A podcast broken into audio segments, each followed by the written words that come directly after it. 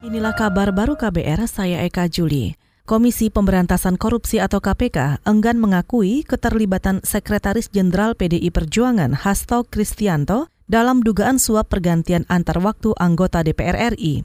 Kasus dugaan suap anggota DPR itu menjerat bekas Komisioner KPU Wahyu Setiawan dan caleg PDIP yang masih buron Harun Masiku. Juru bicara KPK Ali Fikri beralasan kasus ini dalam proses penyidikan. Terkait dengan fakta-fakta ya, materi dari pemeriksaan, kedekatan dengan siapa para tersangka ini, kemudian materinya seperti apa, tentunya tidak bisa kami sampaikan ya. Nanti teman-teman dan masyarakat bisa melihatnya ketika perkara ini akan dilimpahkan di pengadilan karena saya kira tidak terlalu lama ya karena penahanan untuk pemberi juga ada batasannya. Juru bicara KPK Ali Fikri mengaku KPK masih melengkapi berkas perkara dugaan suap pergantian antar waktu DPR itu dengan memeriksa saksi yang juga tersangka Wahyu Setiawan, Saiful yang merupakan staf Sekjen PDIP Hasto Kristianto dan juga caleg PDIP lain Agustini Tio Fridelina.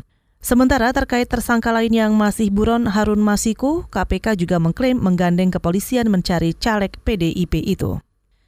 Angka pertumbuhan ekonomi Indonesia di 2019 yang hanya mencapai 5,02 persen sesuai prediksi Badan Koordinasi Penanaman Modal atau BKPM. Kepala BKPM Bahlil Lahadalia menyebut prediksi angka pertumbuhan itu karena ekonomi nasional masih mengandalkan sektor konsumsi rumah tangga BKPM mengaku tengah mendorong investasi untuk meningkatkan pertumbuhan ekonomi. Ya ke depan memang harapan kita lah pertumbuhan ekonomi kita sekitar 5,3 sampai 5,5 dalam APBN. Yang harus dilakukan sekarang adalah tugas kami bagaimana meningkatkan realisasi investasi. Tahun ini kan realisasi investasi kita 809,6 triliun. Ke depan kita dikasih target oleh Bappenas harus 886 triliun. Kepala Badan Koordinasi Penanaman Modal atau BKPM Bahlil Lahadalia mengungkapkan harus ada langkah komprehensif untuk mencapai pertumbuhan ekonomi.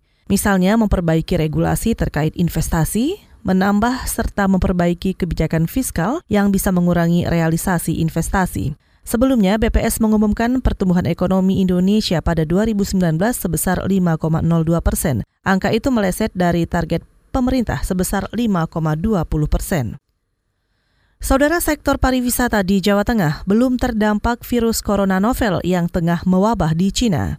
Namun, Kepala Dinas Kepemudaan Olahraga dan Pariwisata Jawa Tengah, Sinong Nugroho, khawatir sektor pariwisata terimbas wabah virus corona novel saat musim puncak liburan wisatawan mancanegara di provinsi itu. Asumsi kami ini bisa tertangani selesai pada bulan Mei. Asumsi kami harapannya syukur lebih cepat. Tetapi kalau tidak, kami mengharapkan lambatnya paling tidak sebelum Agustus. Kenapa sebelum Agustus? Karena perilaku wisatawan asing yang akan masuk ke Indonesia pada umumnya dan Jawa Tengah pada khususnya itu mengalami peak season atau perilaku untuk berlibur itu pada setelah bulan Agustus, September, Oktober sampai dengan Desember. Sehingga kalau toh terdampak perilaku yang uh, wisatawan dari Tiongkok ini pada kondisi low season Kepala Dinas Kepemudaan Olahraga dan Pariwisata Jawa Tengah, Sinung Nugroho, juga berharap wabah virus corona novel tidak berdampak terhadap pariwisata di Jawa Tengah selama 2020.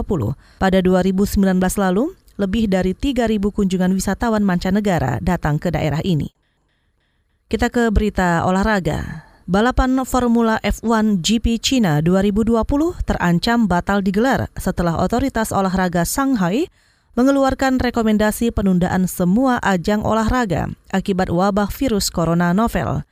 Balapan seri keempat dari 22 seri F1 2020 itu rencananya diselenggarakan di sirkuit internasional Shanghai pada 19 April mendatang. F1 GP China awalnya digelar setelah GP Australia, Bahrain, dan Vietnam. Total korban yang meninggal akibat wabah virus corona di China mencapai 490-an orang dengan 20-an ribu orang terinfeksi. Saudara demikian kabar baru, saya Eka Juli.